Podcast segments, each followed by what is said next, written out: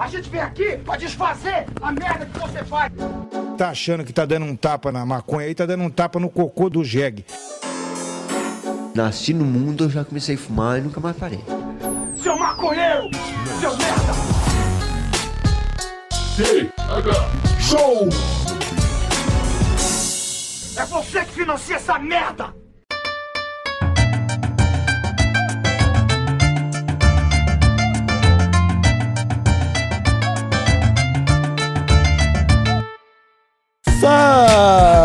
Meu povo! E estamos começando mais um TH Show, diretamente para RadioRimp.com, com retransmissão para todas as plataformas de podcast desse mundão.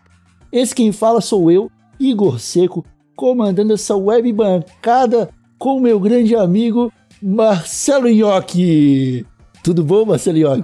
Ah, ô, Begor Seco, notei que tu não chamou essa web bancada de Eu travei. canábica pela primeira vez em três anos, Igor Seco. Pela- Eu travei, cara. Eu, eu quase buguei aqui. Porque dessa vez, Nhoqueira, o TH Show ele tá um pouquinho diferente. E eu não posso falar que estamos numa web bancada canábica. Mas estamos aqui com um convidado, um policial, diga-se de passagem, o doutor Leonel Hadi. E você é acostumado a ser chamado de doutor? Não, não, não sou, não sou acostumado a chamar de doutor. Não, não, até porque eu não sou doutor, né? Leonel, seja bem-vindo à, à web bancada do, do TH Show, dessa vez não a web bancada canábica. E eu queria que você pudesse apresentar para os nossos ouvintes, falasse um pouco sobre você, sobre seu trabalho, como que você decidiu ser policial, seus objetivos, o que você quiser compartilhar, fique à vontade. Pô, obrigado. Primeiramente é uma honra estar com vocês. A gente está conversando aí com toda a audiência. E, bom, sou formado em História e em Direito, né? Duas, fiz duas faculdades, fiz mestrado em Direitos Humanos e também, né, estava trabalhando até pouco tempo atrás na no departamento de homicídios de Porto Alegre, É, trabalhava na seção de investigação, então também sou um policial operador tático que chamam, que são policiais operacionais, né? Seriam Algumas pessoas chamam de operações especiais de forma genérica, né? Mas, mas enfim, sou formado também é, como, como operações táticas e aquele curso, né? Quem, quem viu Tropa de Elite ali, aquele pede pra sair, aquele tipo de curso ali, que entra não sei quantos, sai não sei quantos. Uhum. Então, é, é, eu sempre fui um policial bem operacional, assim, na, na Polícia Civil e hoje eu, eu estou vereador em Porto Alegre. Me elegi na última eleição, vereador pelo Partido dos Trabalhadores. Uhum. Então, eu tenho essa... Mas sempre fui militante de esquerda, né? Enfim, venho de uma, de uma família também ligada às artes. Meu pai era diretor de teatro e dramaturgo. Uhum. Trabalhei algum tempo como ator e iluminador, trabalhei com, com teatro, basicamente, música também. E, e essa pauta né, da, da, da legalização, enfim, é, desse debate que a gente está trazendo agora, claro, o mandato fica mais direto né, a gente fazer. É um debate que eu tenho feito desde a minha graduação de, de TCC na, no direito, né, que eu uh, abordava a, a, lei, a lei de drogas. Depois também fiz no meu mestrado, uh, também tratou sobre vinculação de homicídios, porque trabalhando no homicídios, né? Então Uhum. eu trabalhei essa relação de homicídios com o tráfico e o encarceramento. Uhum. Então é uma pauta que eu tenho, tenho atuado há algum tempo também. Enfim, ah, e também sou um policial, me, me- me- digamos, me, me categorizo como um policial antifascismo. Participei do movimento dos policiais antifascismo, que é um movimento nacional até 2020. Depois eu acabei me afastando ali por uma divergência com o grupo. Mas Uhum. sigo né, defendendo a- as mesmas pautas, e a gente segue ainda também num bom diálogo. E eu- então eu acabei virando um militante meio é, solo na pauta antifascista, né? Que na verdade, para mim, é uma coisa meio óbvia, que todo mundo deveria ser antifascista, mas enfim, foi, foi Ah, uma é. das pautas para mim relevantes, assim, né? Foi ser. Foi fazer essa pauta antifascista, assim. Tu, tu falou que, tava, que desde, desde jovem é ligado à militância, né? Eu acredito que tu já fazia parte do PT, talvez, como. Como, como se fala? Quando tu é. Tu é do partido? É, tu é tu é um filiado, né? É digamos, filiado né? do partido. É, é. E quando tu. É, é teu primeiro mandato como vereador? É, primeiro mandato. primeiro mandato. E o que que tu, tu teve uma, uma diferença muito grande, cara, quando tu entrou pra política de, em relação à resolução de problemas, à mudança de comportamento? Ou tu já entendia, tipo... É que eu acho que às vezes a gente tem uma... Eu me considero militante também. e, cara, é, eu acredito que, as, que seja de dentro as coisas sejam um pouco diferentes. São mesmo? Ou não? Não, na verdade, o que que acontece?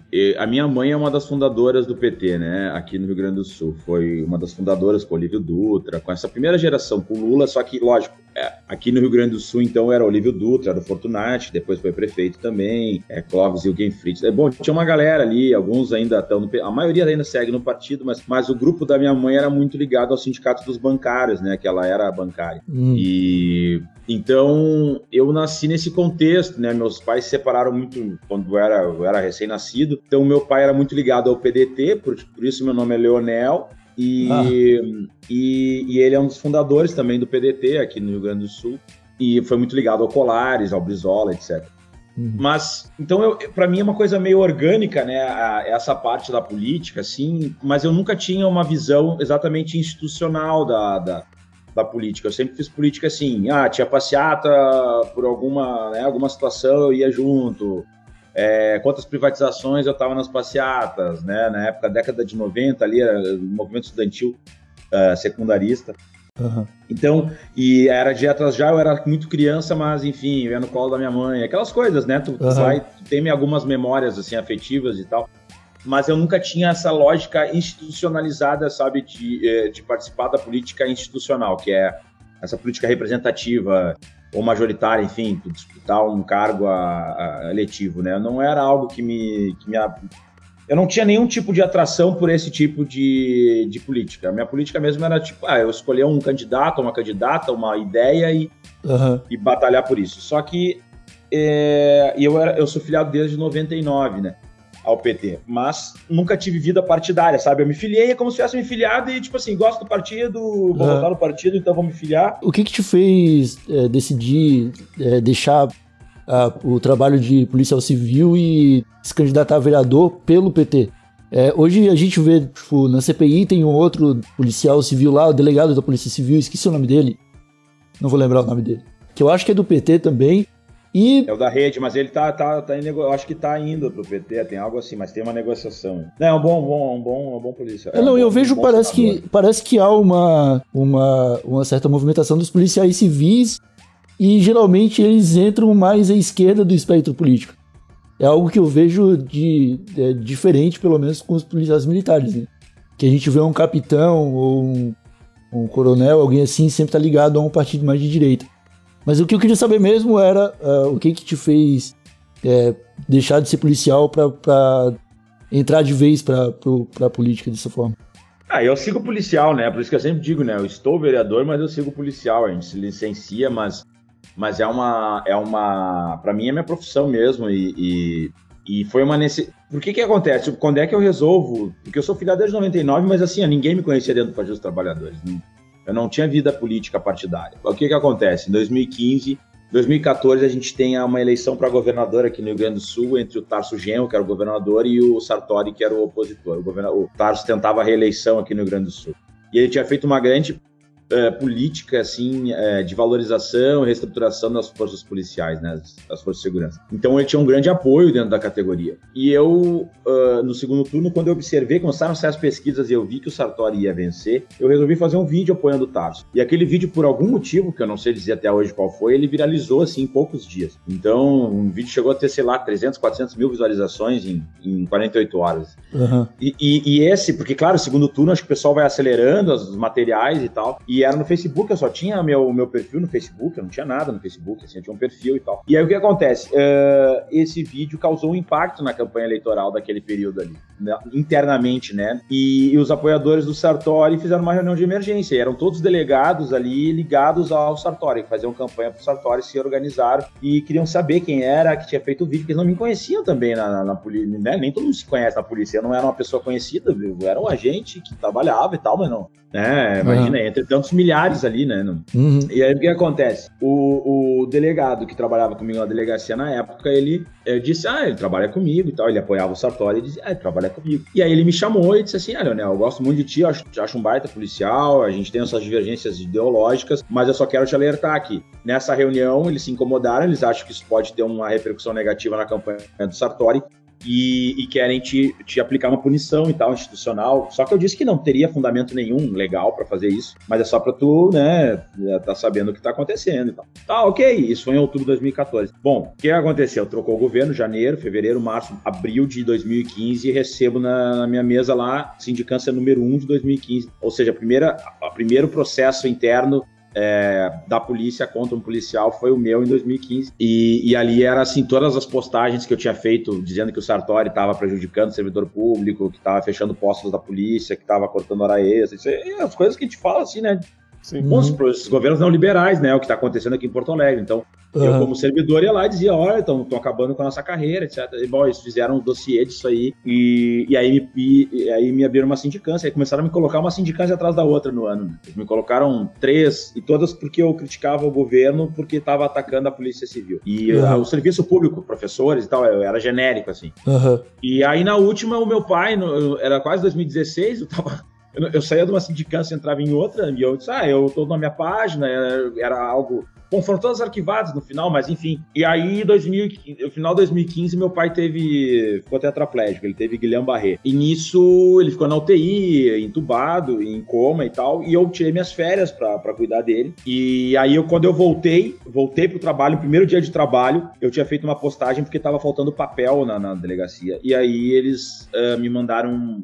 Quando eu botei o pé na delegacia, ligaram pra lá. Eu tava na secretaria mesmo, assim, conversando com o pessoal. Daí tocou o telefone: ah, estão vindo aqui te entregar uma, uma sindicância. E aí eles mandaram uma viatura ostensiva para a delegacia, tipo, imagina assim, tá, uma viatura com giroflash, com uhum. toda identificada e tal. Aí desceram duas policiais, entraram lá dentro da delegacia, cadê o Leonel? Não sei o que, entregaram na minha mesa. Aí era porque eu tinha falado que tinha faltado papel. Aí ali eu, ali eu saquei assim, eu disse assim, cara, não tem mais clima para mim, assim, é, é, eu não, não vou ter mais paz, entendeu? Eu não, não ah. Eles, vão, eles vão me levar até a ponto de ser demitido. Eles vão me demitir, porque por, por esse tipo de coisa, eles estão me monitorando 24 horas. Uma postagem que eu tinha feito falando disso umas 11 da noite e, e retirei do ar, acho que uma da manhã, porque daí, imediatamente, quando eu fiz essa postagem, o diretor regional, imagina, eles mexeram na estrutura para conseguir botar o papel na tecla da delegacia, para daí a delegacia dizer que tinha voltado o papel para eles poderem é. É, fazer o procedimento. Aí eu entendi que, do tipo, que, e, e, as formas que eles me perguntavam dentro da sindicância, o que que eu, como é que eu estava inserido dentro da política, na verdade eles me viam como alguém ligado a um, a um grande grupo político que estava bancando as minhas ações, entendeu? E eu não tinha ninguém, eu era sozinho. Aí eu disse assim, quer saber? Eles... Uh, daqui a pouco eles vão me demitir, vão achar algum motivo pra me demitir, e a única saída que eu tenho é me expor mais, então, e me expor mais é o que? É ser candidato. E uhum. a esquerda não tem, não tem representação na, na, na, na, segurança pública, né? É uma pauta que a esquerda virou as costas, não quer debater, não quer saber, tudo uhum. fascista. E eu disse assim, não, a gente tem que ocupar. Isso era em 2016, eu me lembro direitinho quando eu disse, isso já era junho de 2016, quando eu decidi me candidatar, muito em cima, abril, abril. Mas é, junho já iniciava as inscrições e tal. Então eu não tinha, era eu e o padeiro, que, eu, é que eu faço os vídeos comigo. E aí eu falei para ele, ah, acho que não vai dar tempo, né? Não tem, as pessoas não, não nos conhecem e tal, mas vamos lá, né? Porque daí tu tem três meses para ficar batendo no governo, porque tu tá de licença, tu é candidato. Então eu, disse, eu vou pegar três meses e vou incendiar isso aí. E foi o que a gente fez, daí eu fiquei por 80 votos para me eleger na, em 2016. Mas o que eu quero dizer é que é, foi uma necessidade, entende? É, uhum. De ocupar um espaço que a esquerda não tinha, que no meu ponto de vista era importante, e eu alertava, ó, a segurança pública vai ser o top principal. Dito e feito, né? 2018 elegemos Bolsonaro nessa pauta. Uhum. E, uhum. era esse fator, e o fator do tipo autoproteção e também poder falar em nome dos servidores que estavam sendo atacados naquele momento. Então foi. É, é uma história meio complexa, assim, mas é, era isso, porque até então eu não. Na minha cabeça, eu nunca pensei assim, ah, eu quero ser candidato um dia, eu quero ser vereador, eu quero ser deputado. Eu não, não era, algo, não era algo que passava pela minha cabeça, nem me interessava, entendeu? Participar uhum. de sindicato, assim. Eu era filiado ao sindicato, participava das manifestações do sindicato, mas não concorrer, entendeu? A cargo de sindicato. Esse tipo de coisa nunca passou pela minha cabeça. Mas naquele momento eu disse, não, tá na hora de, de, de, eu, me, de eu me posicionar, porque senão eles vão me triturar, eles vão, vão patrolar, né? Uhum. E, cara, quanto tempo tu ficou trabalhando como policial civil? É, quase 10 anos. Quase 10 anos. anos. É. Isso, investigação de homicídio e ligação com, com crime do tráfico, que tu falou. É, eu trabalhei, eu trabalhei praticamente todos os, dentro da Polícia Civil, praticamente todos os, os cargos que os agentes podem, todos, não é nem cargos, né? vamos dizer assim, em todos os departamentos e eu trabalhei desde o plantão, né, atendendo o público de plantão, assim, Uhum. fazendo boletim de ocorrência. Depois trabalhei em cartório, que é, que é o que vai ouvir, vai fazer todos os procedimentos mais jurídicos. E aí, claro, daí o que eu trabalhei mais a fundo mesmo foi a seção de investigação e operacional, né, que é Aham. porque daí, quando eu fui para o departamento de homicídios, tu começa a, a- O departamento de homicídios é quase um ciclo completo que a gente chama na polícia, que tu vai desde o local de crime até o fechamento do inquérito, até prender a pessoa lá na, na prisão preventiva, né? Aham. Então tu faz todo, tu faz tudo, na verdade. Então, aí, aí foi onde eu fiquei mais tempo, né, trabalhando mesmo. E eu trabalhava na primeira delegacia de homicídios, que ficava no Morro da Conceição, aqui em Porto Alegre. É uma zona bem conflagrada, assim. E a delegacia fica bem no meio, assim, porque a ideia, quando ela foi construída muito tempo atrás, antes de ser delegacia de homicídios, era ser um- uma delegacia integrada justamente dentro da periferia. É como se fosse uma certa UPP, mas, eh, lógico, muito menos repercussão. né? Aham. Mas então, onde ela está localizada. Então, é, é, é onde eu estava trabalhando até meses atrás, né? Até o último dia antes de, de, de entrar no, no mandato. Inclusive, a gente fez prisões aí nos últimos dois, três dias.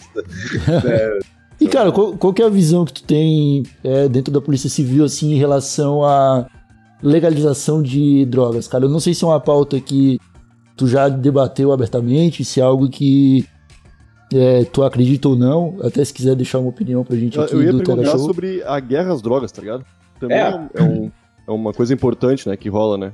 É, Não, só- mim- é, é o mesmo assunto. É o mesmo assunto. Não, eu, eu defendo a regulamentação e a legalização do, do- da produção e do comércio. E eu digo de todas as drogas. As pessoas, ah, até a da heroína. Eu disse, não, olha só. É, tem drogas que não podem ser vendidas de forma alguma no mercado aberto, assim, né? A gente Uhum. não pode ficar ah, achando que é tudo oba Não, olha só.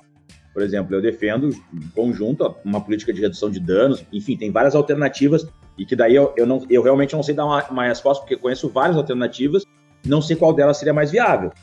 Mas Uhum. me parece, por exemplo, que maconha, é, é, é, assim como alguns ah, alucinógenos leves, né, enfim, isso poderia ter alguma regulamentação de um comércio mais, mais fluido. Hum, É, agora, por exemplo, drogas mais pesadas, como a própria cocaína, no meu ponto de vista, deveriam ser. É, é, existir uma política de redução de danos que se fizesse acompanhamento e monitoramento mais ou menos num sistema como Portugal, por exemplo.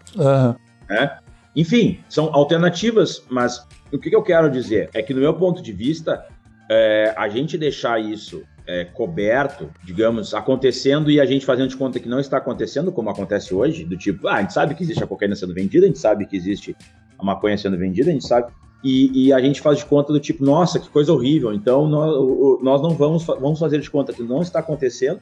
As pessoas vão continuar comprando, vão continuar financiando algo ilícito, né? E a sociedade numa lógica moralista, porque é só isso que sustenta, é o moralismo, não é a ciência, não é Uhum. os números, é, é, os números reais né, da criminalidade que sustentam isso. Na verdade, é, é uma questão moral, por um lado, por grande parte da sociedade, e por outra parte da sociedade, que daí já é nas, nos níveis de poder, me parece que é um interesse financeiro e um interesse de, de poder mesmo é, da manutenção desse sistema, porque tudo que é ilícito, assim como o jogo, por exemplo, ele acaba financiando toda uma cadeia aí, né, é, paralela não só aquele crime da ponta, mas, é, uma rede de poder, de, de eleições e etc.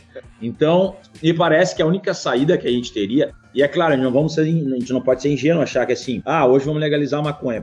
Ah, Lógico, eu, eu acredito também que tem que ser gradativo esse processo, né? A gente tem que começar com a maconha. A maconha tem que ser a primeira droga, a gente teria que É, o fazer maconha tem que ser a porta de entrada. É isso que você quer dizer. Não, legalização. Na verdade, a porta de entrada, no meu ponto de vista, né, agora, né, sem, sem dar legalização, sem a trocadilho, mas é, para mim a droga de entrada para qualquer tipo de droga é o álcool, né? Isso aí, isso aí é, é cons- é padrão, inclusive pro cigarro, tudo. É, é, é, Cara, é o eu, álcool. eu, eu assisti, eu tenho acompanhado as discussões sobre a PL 399, da cannabis, do plantio de cannabis para fins medicinais industriais do Brasil, e até os, os opositores do projeto concordam com isso, cara. Saca? Tipo, é, alguns ainda falam que a maconha é a porta de entrada, mas a maioria deles já começa o discurso falando do álcool, porque já, isso já tá começando a ser entendido finalmente pelo povo brasileiro, eu acho. Não, eu acho, eu vou dizer, eu assim, honestamente, para mim, essa legalização da maconha, infelizmente, o Brasil vai ser um dos últimos países do mundo, talvez, a realmente partir para isso. Mas assim, ó, é irreversível, desculpa quem é contra e tal. É do tipo assim, tá ralado, parceiro. É, é, é só a gente perder tempo com isso. Cara, tirando- tempo, dinheiro, vidas, é isso? É, Ponto. tirando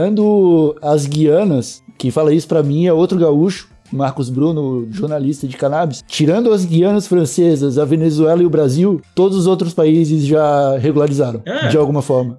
É como escravidão, entendeu? A gente foi o último país, é assim vai, a gente é o retrocesso sempre, né? O que a gente tá vendo na pandemia é típico. Então isso é, isso é estrutural do país. Mas é assim, eu digo pros conservadores, os caras começam a falar, eles, cara, é só perda de tempo, desculpa, vai acontecer, não é, é inexorável, como a morte, uma hora vai vir, cara. Então assim, é uma perda de tempo a gente ficar batendo boca aqui, discutindo, porque vai ter uma pressão econômica tão grande dos conglomerados internacionais, que aí é o debate que a gente vai ter que se aprofundar, depois quem vai ficar com a produção real, né? É esse o debate. Na verdade, para mim, o debate daqui para frente é como vai ser produzido. A gente vai deixar na mão da, da- dos conglomerados, latifúndios e, e multinacionais, ou a gente vai ir para orgânico e para pequenas produções e, e- e produção né, caseira, enfim? né? É, Esse é o debate que nos cabe, eu acho, nesse momento, porque Uma, uma coisa que a gente costuma falar aqui no Tega Show é que a esquerda, quando teve a oportunidade, não abordou essa pauta, né? Que eu acho bem importante, né, cara? É bem. Hoje se mostra muito mais importante do que se mostrava há 10 anos, por exemplo. E a direita tá pegando pra ela essa pauta, cara. Sim, querendo meter a indústria. A Patti Danaduzzi, que é uma farmacêutica, tava quase tendo direito a ser a única distribuidora de CBD no Brasil. Não, é que o CBD, aí que tá. é- é- esse debate é muito importante porque o que acontece? Talvez a gente tenha uma demora na legalização justamente pela pressão da indústria farmacêutica que se utiliza do, do monopólio, né, da, da- Hum. da- da medi- do medicamento. Então eles vão alegar assim, não, não pode legalizar, porque daí eles vêm com um, um medicamento importado que custa 2.500 reais, Sim. né? E aí com o dólar do jeito que tá, daqui a pouco a gente tá com 5 mil por uma dose, é uma pessoa para quem tem Alzheimer ou qualquer coisa assim. Então, é, é, é- é isso que as pessoas não podem entrar nessa ingenuidade, achar que o debate é sobre ah, a legalização, mas isso não, o debate é sobre é, é dinheiro. Isso que as pessoas têm que entender. O debate hoje, na verdade, vai se centrar em dinheiro. E a gente não pode aceitar nesse momento, então, com problemas de saúde, precisa, vamos pegar só o uso medicinal, tá? Não vamos falar sobre o uso recreativo, vamos, vamos, vamos centrar no que está acontecendo hoje, assim, né? É, real, assim, no sentido de, de, de, de algo que está muito evidente. É, as pessoas, a gente fica nesse debate sobre legalização, sobre moralismo, sobre não sei o quê, e a indústria farmacêutica já aceitou que, bom, a- a- a- o CDB, enfim, né, o canabidiol, THC, enfim, são, são é, produtos, são remédios que realmente funcionam, têm sua funcionalidade, a gente tem que vender. O que estão fazendo? Eles estão trazendo material que poderia ser ali extraído óleo em, sei lá, com 10, 15 reais, né? O- Aham. O, o, a- a- o vidro, vamos dizer assim, a ampola, e eles estão vendendo 2.500 reais, cara. É isso que a Ah. população tem que entender. Não me interessa a tua, tua opinião moral sobre isso. Uhum. Interessa que pessoas que têm uma melhora de vida comprovada, que têm qualidade de vida, que podem ter uma melhora. Claro, a maconha até agora, não, né, aquela cura, não é isso que a gente está falando, mas ela traz um bem-estar e ela traz realmente efeitos válidos para diversos males, diversas doenças graves, né? Pessoas, por exemplo, pega É. declarações de pessoas que têm Parkinson. Pô, pelo É amor de. Deus, tu não te, tu não te sensibilizar com aquele tipo de, de relato e vídeos. Bom, isso aí tu põe na internet, gente, sabe? Do Tipo, Aham. não é uma coisa que a gente está tirando do bolso, assim, que nem Uhum. o debate que a gente está tendo na Câmara de Vereadores, porque eu apresentei três projetos de lei sobre, sobre o plantio da cannabis e pesquisa, né? É, lógico, cannabis é, com uso medicinal. E, e justamente isso, né? A gente, a gente protocolou três projetos aqui em Porto Alegre. Que um é para pesquisa, incentivar a pesquisa no município, né? Que seja incentivada a pesquisa da, da- da- bom, sobre a cannabis, sobre seus usos e tal. A o segundo projeto é a distribuição no SUS, tá, dos medicamentos de- eh, eh, derivados da, da cannabis. E o terceiro é a, a farmácia viva, que talvez para mim seja um dos mais relevantes, que é possibilitar que as farmácias possam fazer o plantio, lógico, não só da cannabis, mas de qualquer medicamento alopático, enfim, né, ervas medicinais, etc. Tenham esse tipo de pro, proposta aqui em Porto Alegre. Por quê? Porque é, é assim que se a gente não fizer um projeto dessa maneira, a gente, ah, legal, ah, legal pode vender aí pelo SUS. Aí vai vir a indústria farmacêutica vai tocar 3, 4 mil reais numa dose no SUS, entende? É, E, e aí, quer dizer, é prejuízo para o Estado, é É. prejuízo para as pessoas que têm comprado particular. Mas o que eu quero dizer, eu estava falando lá na. E aí o debate era sobre. Porque na Câmara eles aprovaram a, a, a, a- a- a distribuição do tratamento precoce na, na- na- na- pelo município, sabe? nossa. É esse o debate, foi Ô, aprovado. ô, isso. Leonel, tu falou É. que tu apresentou três projetos e aparentemente acredito que tu tenha estudado pra apresentar esses projetos. E como tu te sente, cara, quando tu, tu prepara um documento, três documentos no caso, que tu estudou, tu passou horas, tu se dedicou pra botar argumentos que tu julgou válidos lá e mostra pra galera e o pessoal mais conservador usa de argumentos que não são nem argumentos, cara. É mais achismo pessoal, é mais crença, mais moralismo. Que eu... É mais. É frustrante, bicho. Porque tu tá discutindo, parece com criança, tá ligado? Não sei, não são. Eu vi a CPI da, da PL. A CPI não. A, a, a CPI também. Mas a, a discussão da PL 399 parece um monte de criança, cara. Tem pessoas que estão estudando, cheio de papel, cheio de livros, embasado em ideias, em, em estudos, e tem pessoas que chegam lá sem sequer saber o que vai falar, cara. Só diz que é contra e bate o pé. É. Isso é estranho, cara. Porque é um monte de adulto, cara, que tá lá para representar o povo. E, e, o povo tá sendo representado com essa, com essa galera, porque eu não acredito, cara. O, o povo é maravilhoso, tá ligado? Eu, eu, o povo brasileiro, pra mim, é, é, sensacional. Eu não acredito que esse pessoal é, represente é, alguém. É, é, eu acho que a cloroquina explica muito, né? A gente acreditar na cloroquina e, e, e, o, e o Brasil ter negado a vacina, isso é, isso é muito representativo, né, da, dos nossos representantes é, parlamentares e políticos. Né? E mas é, mas é como eu disse, no momento em que, que colocar a economia no meio e, e, e vier mesmo assim, ah, queremos fazer um movimento milionário no país, ninguém vai negar, tá entendendo? É, esse, essa conversa aqui vai passar batida e aí tu vai ver gente que tá hoje fazendo esse discurso lucrando com isso, entendeu? Pô, mas gasta, o, o, se, mesmo que a gente não lucre nada, cara, hoje bilhões, se eu não me engano, em um ano, só em São Paulo e Rio de Janeiro foram 5 bilhões, quase 6 bilhões gastos na guerra às drogas. Não, é uma e, grana, né? Não, e, a, e, além disso, é, é, isso que a gente tem que falar, né? Eu, eu trabalhei muito tempo no homicídios, nas homicídios, e até minha pesquisa deu um dado muito similar. E a minha pesquisa de mestrado era sobre, era isso, era, era analisar vitimização, né?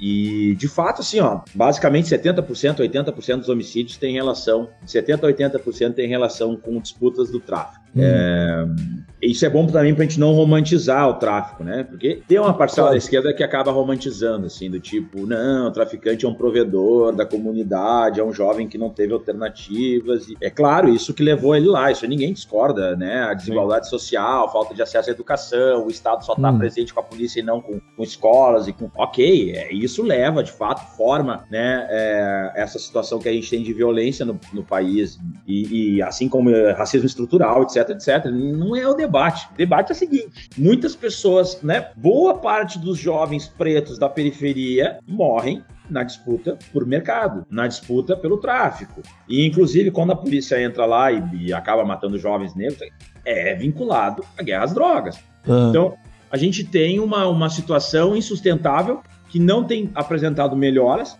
né? Digamos, a gente está há anos fazendo a mesma situação e não um apresenta tempo. qualquer tipo de retorno positivo. Morrem infinitamente muito mais pessoas nessa guerra do que do, do uso, né? Se a gente for pegar quem teve overdose, quem teve câncer em decorrência de algum uso de droga, enfim, doenças, né? Morreram disso, não chega talvez a um centésimo, um milésimo do que pessoas que morrem é, numa, numa guerra, numa, num confronto de décadas já e que vitimiza tanto os policiais pobres, que é quem vão estar tá basicamente né, nesse confronto, né, do proletário, quanto os, os pobres da, da, periferia. Então, quer dizer, só tem morrido gente pobre nessa, basicamente, né, nessa disputa, uhum. que não resulta, resulta em nada. E aí o pior é o seguinte, né, tudo isso, tudo que a gente está fazendo em relação a isso, tem uma vinculação que é, é, saúde pública. Ah, estamos na manutenção da saúde pública, então a gente tem que combater porque a saúde pública. Aí fica num termo abstrato sobre saúde pública. Uhum. Aí eu disse, bom, se a gente for extremar a saúde pública, então a gente deveria proibir o álcool, deveria proibir proibir o tabaco, né, o cigarro, porque afinal de contas, bom, se a gente for botar na, na roda quem causa maior número de mortes e danos, não sei o que, acidente de trânsito e cirrose e ocupação de, de leitos do SUS, bom, é sem dúvida, primeiro o álcool, segundo é o cigarro. Se a gente for nessa lógica, pô, não precisa só fazer uma pesquisa básica.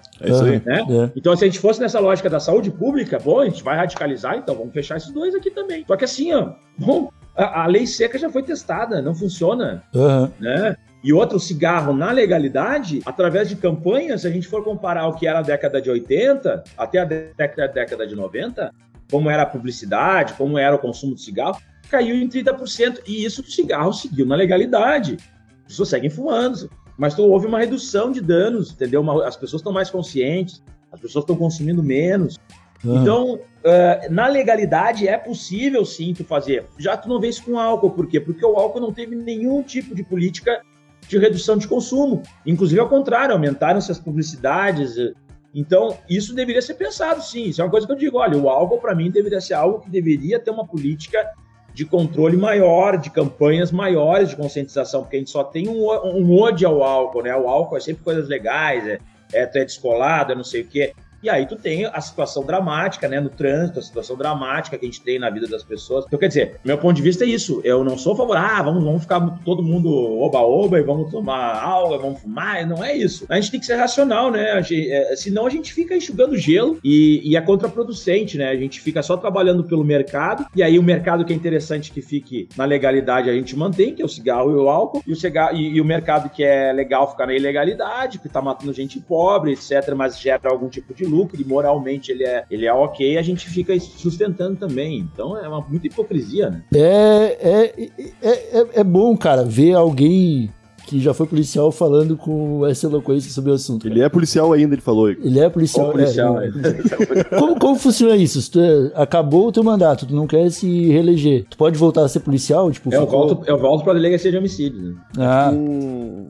É uma licença, a licença, licença. é cumprimento de mandato, é. Enquanto Entendi. eu tiver no mandato, se eu quiser sair hoje, por exemplo, você, ah, larguei meu mandato, enchi o saco, eu, eu volto direto para o meu cargo, né? Na, na, na, Lógico, a Polícia Civil, né? A Polícia Federal também é a mesma coisa. Agora, a Polícia Militar já não, né? Tu tem que ir pra reserva, daí não volta mais. Cara, eu vou te fazer uma pergunta agora, que é mais voltado pro, pro, pras, pros personagens políticos. Que a gente tá no sul do Brasil, cara, tá ligado? Se a gente for ver qualquer comissão de qualquer coisa hoje e ver quem tá representando a gente, dá até uma tristeza, tá ligado? Eu tava fazendo live da CPI quando começou a falar o, da CPI, não, da PL, quando começou a falar os catarinenses, eu fiquei com vergonha, saca? Então eu queria saber se tu conhece outros políticos aqui do sul do Brasil, Rio Grande do Sul, Santa Catarina, talvez até o Paraná, não sei, que estejam defendendo ideias parecidas com a tua, tá ligado? É, eu, eu sei, por exemplo, que a Maria do Rosário é uma pessoa aberta para esse debate, né? Não que ela levanta, ela não está levantando essa bandeira, mas é uma pessoa muito, muito atenta e tem apoiado bastante, né? Essa pauta e é uma e é uma parlamentar muito ligada ao nosso mandato. E eu acredito que tenha muita sensibilidade, sim. É, por exemplo, Jefferson Fernandes, que é um deputado estadual aqui do Rio Grande do Sul. Uh, a gente tem o Mainardi, se eu não me engano, já fazia esse debate aqui também, que é outro deputado estadual do PT aqui no Rio Grande do Sul. É, Luciana Genro, PSOL, a, a Melchiona também também, do PSOL. Hum. Então, acho que, se eu não me engano, o Henrique Fontana também, que é o deputado federal aqui, tem também essa, essa simpatia. Eu vejo que os, os parlamentares, geralmente, né, os parlamentares da esquerda uh, são bem abertos, assim, 90, 90, 99% são muito abertos a esse debate, né? E eu tenho ficado mais, mais também tranquilo, porque embora a gente tenha essa esses parlamentares conservadores, assim, essa pauta da saúde, né, ela tem, por exemplo, eu vejo na Câmara de Vereadores, a gente tem um vereador extremamente conservador, só que o filho dele tem autismo. E ele sabe é, dos efeitos benéficos. Né? Uhum. Então, nitidamente, ele, ele, ele é um cara conservador, mas, mas ele tem uma simpatia pela pauta. Ele já falou comigo, assim, não, vamos tocar juntos a pauta, entendeu? Uhum. Então, tu começa a, a, a, expandir, né, além do campo quando tu entra para essa parte da saúde. E eu acredito que essa parte da saúde ela possa ser sim uma maneira da gente fazer um, um debate mais sério sobre liberdades individuais, né? porque uhum. aí tu avança inclusive para aqueles partidos mais liberais extremistas, como é o Partido Novo, por exemplo. Sim. E uhum. eles têm vários de, uh, uh, parlamentares deles que defendem legalização, porque uhum. bom, é coerente, né? É. Comercialmente falando, né? Não, isso aí o Mises falava, né? Por isso que eu fico pasmo com esse pessoal que se diz liberal. Pô, pega lá, o Mises fala, as pessoas têm que fazer o que quiser da sua vida, inclusive o aborto e, e, e uso de drogas, né? O aborto até eu acho que ele não é tão, tão, tão... Mas que não é... vende muito, né? É, mas ele falava, sabe, assim, isso faz parte, né? É, é a liberdade individual. Por mais que tu concorde ou não, mas daí é uma, é uma, é uma situação tua. Eu, por exemplo, eu não bebo, entendeu? Eu não, eu não bebo, não, eu sou vegetariano, não bebo, não, não uso nada de drogas, nunca usei nenhuma droga ilícita. Sou budista e tal, entendeu? Mas uhum. eu, eu, penso assim, cara, cada um faz o que quiser da sua vida, entendeu? Eu não vou. Uhum. É, é, eu não vou ficar agora querendo legislar sobre a vida dos outros nesse aspecto pessoal, porque assim, ó, se no nosso direito penal brasileiro a gente não pune a autolesão, por exemplo, se eu quiser me atirar de um prédio agora, me suicidar, eu não vou, e vou dizer que não dê certo, eu não vou ser punido. Se der certo, eu tô morto. Se não der hum. certo, eu não vou ser punido. Então, daí as pessoas dizem assim: não, mas é que se tu estiver usando drogas, você tá fazendo mal pra tua saúde. Mas, parceiro, assim, ó, se eu arrancar um braço fora meu, se eu me atirar de um prédio, se eu resolver agora entendeu? É, é, é, sei lá, eu, ah, eu vou fazer, eu vou me acidentar numa situação tal porque eu queria me matar. Eu não vou ter nenhum tipo de punição. E, e aí quer dizer que se ah, eu for usar uma droga que supostamente vai me causar um dano, ah, nossa, não, então tem que responder um termo circunstanciado, porque daí tem que ser penalizado. Né? Ah, isso, isso tu não pode fazer, com muito cuidado com a tua saúde. Ah, aí você se preocupa com a saúde. Tá entendendo? É, uhum. é, é, é assim, ó. Não tem como sustentar o argumento de forma racional. Uhum. Sim. A moral da história é essa. Não tem como sustentar. Porque uma coisa você pode dizer assim, ah, eu quero mais Estado, menos Estado. Isso é um debate racional. Tu pode dizer, olha, os dados econômicos de um país tal, tu analisa dados. E aí tu vai achar assim, não, ó, quem, quem investiu mais assim ganhou o Estado. Ah, ah, cada um vai pegar o seu campo e vai dizer, não, eu fico com esse aqui, tu fica com aquele ali e tal. Ok, é válido. Tu ter divergência ideológica, é válido tu ter divergência sobre qual é o melhor caminho, se tu quer o socialismo, social-democracia, comunismo, né, capitalismo. É válido, porque cada um tem seus méritos, seus problemas, ok. Agora, esse debate sobre, por exemplo, legalização de drogas, não existe um debate racional possível, porque só tem uma resposta possível. Então, uhum. quem diverge, pode divergir o seguinte: vamos abrir mais, abrir menos, quais drogas, quais não, ok, isso é um debate válido. E de fato, pode debater se legalizar todas isso vai, ter, vai, vai ser negativo porque mais pessoas vão usar, menos pessoas vão usar, enfim. Agora, tu dizer assim, não, vamos continuar mantendo a, a maconha, por exemplo, ilícita, cara, isso não é um argumento racional. Não é um argumento racional, porque, ah, mas ma, uh, maconha casa, uh, vamos dizer, os argumentos que é utilizado pela direita, né? Maconha faz mal à saúde. Ok, então tá. Cigarro faz mal à saúde, álcool faz mal à saúde, estarja preto faz mal à saúde. Ah, beleza, então tá. Então esse argumento aqui, por que, que esses aqui são e esse aqui não é? Ah, então derruba esse argumento. Ah, maconha é a porta de entrada. Vai vir milhares de pesquisas vão dizer o álcool é a porta de entrada. Ah, dá, dá. Aí tu diz assim, ah, então tá, então não é a maconha. Então por que, que a maconha não, não pode e o álcool pode? Ah, pode ver todos os argumentos, tu vai achar algum similar, algum argumento muito mais pesado que destrói o argumento raiz que é que estão usando, entendeu? Então, Cara, é, já indo pro encerramento desse episódio, de novo, fazendo live sobre a PL, a maioria dos argumentos contra eram exatamente o argumento a favor, tá ligado? É tipo, não, mas estão falando que vão transformar a maconha em commodity, vão transformar em indústria. Aí eu falava, sim, minha senhora, é isso, é isso que precisa pra gerar é emprego. Óbvio. É óbvio.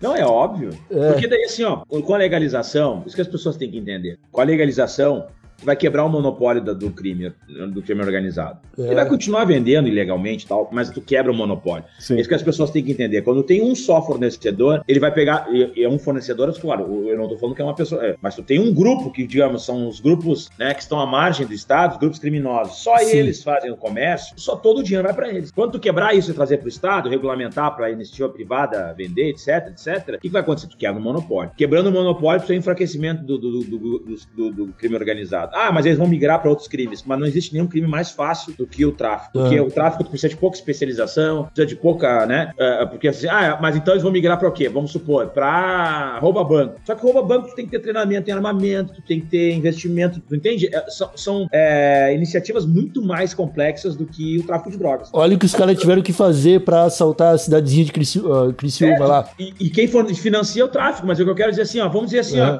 qual é o crime mais barbado de alguém começar hoje a fazer? É, pequenos furtos, é o roubo e depois vai estar no tráfico, sabe? Porque são crimes simples. Mas o que eu quero, o que eu quero dizer com isso é que, bom, vai ter uma, uma, uma redução do poder do tráfico. Claro, só isso não vai adiantar, vai ter que entrar com políticas de redistribuição de renda, etc, etc, etc. Mas, do meu ponto de vista, quando tu quebra o monopólio, tu vai estar arrecadando recursos. Esses recursos têm que ser direcionados dos impostos, tem que ser direcionado para quê? Para saúde, educação e segurança sempre focado nessa parte, inclusive da redução de danos, da redução do consumo. Então, tu vai fazer campanhas de conscientização, tu vai investir nos órgãos de saúde que vão estar trabalhando com isso, com assistência social. Tu vai pegar os órgãos de segurança, vai equipar, pagar um melhor salário para esses policiais, que inclusive vão ter menos trabalho para ficar lidando com, com petequeiro, com, com biqueiro, e vão começar a trabalhar para, sabe, com, com realmente com homicídios, com roubos, com, com crimes violentos. Não, não é o trabalho do policial, né? Não, trabalho, não é para ser o trabalho policial. Não é para ser. Porque enxugar gelo, porque tu só tá pegando essas pessoas. Porque prisão por tráfico de biqueira é uma barbada. Tu passa em qualquer esquina, tu vai, tu prende. Aí tu pega esse cara, leva ele pro sistema prisional, ele sai de lá devendo pra, pra facção. Então ele já tem outras missões a partir disso. E muitos ali são treinados dentro da, do, do presídio, porque daí se perdeu o controle do presídio. Tem uma superpopulação carcerária em cima disso. Então, quer dizer, não tem nenhum benefício e as pessoas continuam consumindo drogas. Por isso que eu sempre acho engraçado as pessoas assim, nossa, a maior apreensão de maconha da história. Aí tu pensa assim, pô, foi no meu estado, né? Foi no Rio Grande do Sul. Aí tu pesquisa assim, vai lá, vai na boca agora, porque é o seguinte, né? Prenderam, vai faltar, vai faltar é, é, material aí para venda. Não muda um centavo. Não tem alteração de 20 centavos, 10 centavos no produto, cara. Significa uhum. que aquela maior apreensão de drogas da história de não serviu para nada não serviu para nada. Exatamente. Então, quer dizer, tu tem que ser racional. E isso tem vários dados, né? O tráfico de drogas talvez seja o terceiro maior PIB do mundo. Se fosse um país, seria o terceiro maior PIB do mundo. Então, gente, uhum. assim, é, é, é, irracional a gente continuar dando as mesmas respostas para algo que não funciona. Não William funciona. Bonner nunca vai anunciar, né? finalmente vencemos a guerra às drogas. É, não vai rolar. Isso faz parte da história, isso faz parte. E outras, as pessoas têm que saber. Talvez aí a gente tenha numa média mundial de 7 a 10% de pessoas que realmente vão ter problemas agudos com, com o uso de droga. Isso é fato. Né? Claro, se forem drogas mais viciantes é outro papo, mas estou dizendo na média. É. Então, uh, a, a, gente tem que parar um pouco, sabe, de entrar num pânico e deixar as coisas fluírem e, e da forma racional, entendeu? Deixar um pouco as nossas, nossas, nossas uh, uh, decisões morais, assim, nossas visões morais. É a mesma coisa. Eu sou contrário ao aborto. Eu não, sabe, se me perguntar, Leonel, tu acha legal? Não, acho, acho uma coisa dramática, entendeu? Agora, não vou ser eu que vou julgar o corpo de uma mulher, qual é a situação dela. Se me perguntarem, se alguém um dia me perguntar, o que, que tu acha, Leonel? Eu vou dizer, olha, eu acho isso muito forte, eu acho que vai ter um impacto na vida, etc. Mas quem tem que saber é tu, sabe? É isso. E outra, os abortos continuam acontecendo. Uhum. E é óbvio, se a gente chegasse hoje e legalizasse o aborto, ninguém vai duvidar disso aqui que eu vou falar. Se tu quer fazer, se a mulher quer fazer um aborto hoje, ela chega numa clínica desesperada, tem o dinheiro, o médico automaticamente, ou quem vai fazer o aborto, vai, vai vender ou o remédio, ou vai fazer o aborto.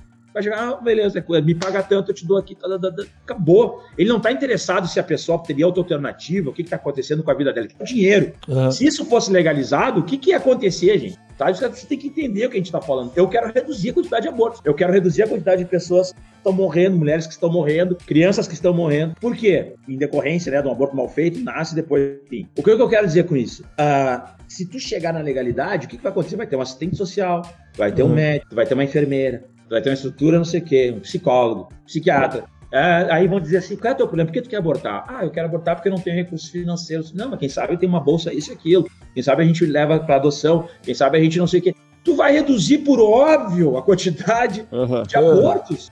Informação Pô, isso é racional, sempre, né? é racional, sabe? As pessoas estão desesperadas, elas não têm. Hoje a mulher está com uma situação tal, ela está desesperada, só quer resolver aquele problema dela imediato. Por isso que ela aborta. E a gente fica, continua isso, as, as mulheres pobres morrendo, as ricas fazendo, e fica tudo ok. Então, e agora quer dizer que eu sou a favor do aborto? Dizer, não, aborto é uma coisa legal pra caramba, vamos transar sem camisinha. Não, é isso mas se reduz o debate a esse tipo de pauta. É muito similar ao que faz com as drogas, é muito similar ao que se faz com o jogo, e é muito engraçado porque quem faz isso são os ditos liberais, os caras que, em tese, deveriam estar defendendo o que eu estou defendendo, hum. né? Mas, mas, mas é... É, é, sempre estoura no pobre, né? Sempre. Isso que é foda. Sempre estoura sempre. no pobre. Mas, Salinho, tem que legalizar, né? Pelo amor de Deus, demorou. É Nossa. Isso, é isso aí. Leonel, muito obrigado pela sua participação aqui no TH Show, cara. É, agora, no final, se você quiser deixar suas redes sociais aí pro pessoal seguir, quem que, se eu estiver em Porto Alegre e quiser mandar uma sugestão de pauta para algum vereador, para onde que eu mando. é, não, é, não, é legal uh, agradecer mais uma vez aí a oportunidade. E, uh, bom, nossas redes sociais, a gente tem Twitter, Instagram, Facebook, YouTube, é arroba Leonel Rad, R-A-D-D-E. Então, com dois Ds, né, meu sobrenome. Show. Vai ficar escrito no título do episódio, molecadinho. É, Leonel Rad. Só colocar lá, não é, não é, um nome, é um nome bem incomum, né? Então é fácil de achar. E a gente tem tudo ali que a gente está fazendo no mandato e, e, e, que a gente tem construído coletivamente, né? Um mandato muito coletivo. Até essa pauta, né? É, da, da legalização que a gente está trazendo, mas, claro, mais especificamente sobre o uso medicinal da cannabis, que a gente tem construído com, com o Eric lá de São Paulo, com né, com, a, com a, até com o pessoal da Abraço, enfim, a gente tem construído isso de forma muito coletiva, né, dentro do nosso mandato, A gente tem é, o pessoal das políticas públicas, né? E formado em políticas públicas. Então é um mandato assim que a gente tem é, as nossas pautas sempre são, são trazidas assim por ONGs, por associações, por demandas, né? Então é isso, quem tiver algum interesse, a gente também tem o WhatsApp, que é o WhatsApp e Telegram, qualquer um dos dois, que é o 51 996760718, que também ali a gente recebe denúncias, a gente tem feito acompanhamento também de redes de ódio aí, de grupos neonazistas, etc, e faz denúncias aí na delegacia de combate à intolerância. A gente uhum. já tem alguns resultados aí, então também as pessoas denunciam ali algumas situações é, de racismo, enfim, a gente tem feito essa, esse acompanhamento. Então uhum. é isso, quem puder também mandar um inbox, quem quiser entrar em contato com a gente por esses canais aí, tá, vai chegar. Perfeito, meu querido. Muito obrigado mais uma vez por participar aqui do TH Show. Molecadinha de casa que está nos escutando agora, muito obrigado pela sua companhia até o final desse episódio. Fique por dentro do que está acontecendo com o TH Show lá no nosso Twitter e Instagram, é arroba thshowpodcast, na twitch.tv barra thshowpodcast e seguimos na radiohemp.com. Um abracinho de longe, até a próxima e tchau!